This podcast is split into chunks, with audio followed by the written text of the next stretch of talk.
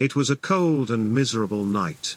Rain had already turned the road to a river of mud, as four weary travelers try their best to push forward. Their one remaining horse is being led through the darkness. Are we even going the right way, Giant?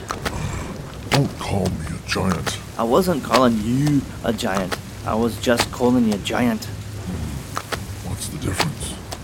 As if the rain wasn't bad enough. I had to listen to the both of you morons. Quiet, all of you. Get ready. I don't see anything. Listen. Help me. Wait, just ahead. I see it.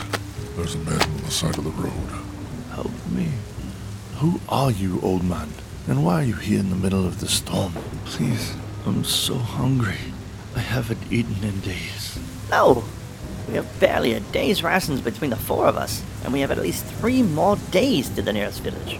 We can always find more food, but he can't, so we should give him what we've got. I don't know. I want to help, but I'm not sure he'll even make it through the night. I, I, I don't have much, but I do have this old map. It will show you the way to a great treasure.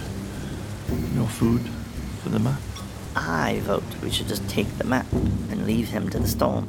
Now it's time for you to decide their fate. Will it be path A, where you give the last of the food in exchange for the treasure map, or path B, where you leave the old man and his map, keeping what little food you have, or path C, where you take the map and end the old man's remaining life, or perhaps path D, where you give him the remaining food and ask for nothing in return. Choose, but choose wisely. And join us next time, when our band of adventurers take the path most voted, by you, the listeners.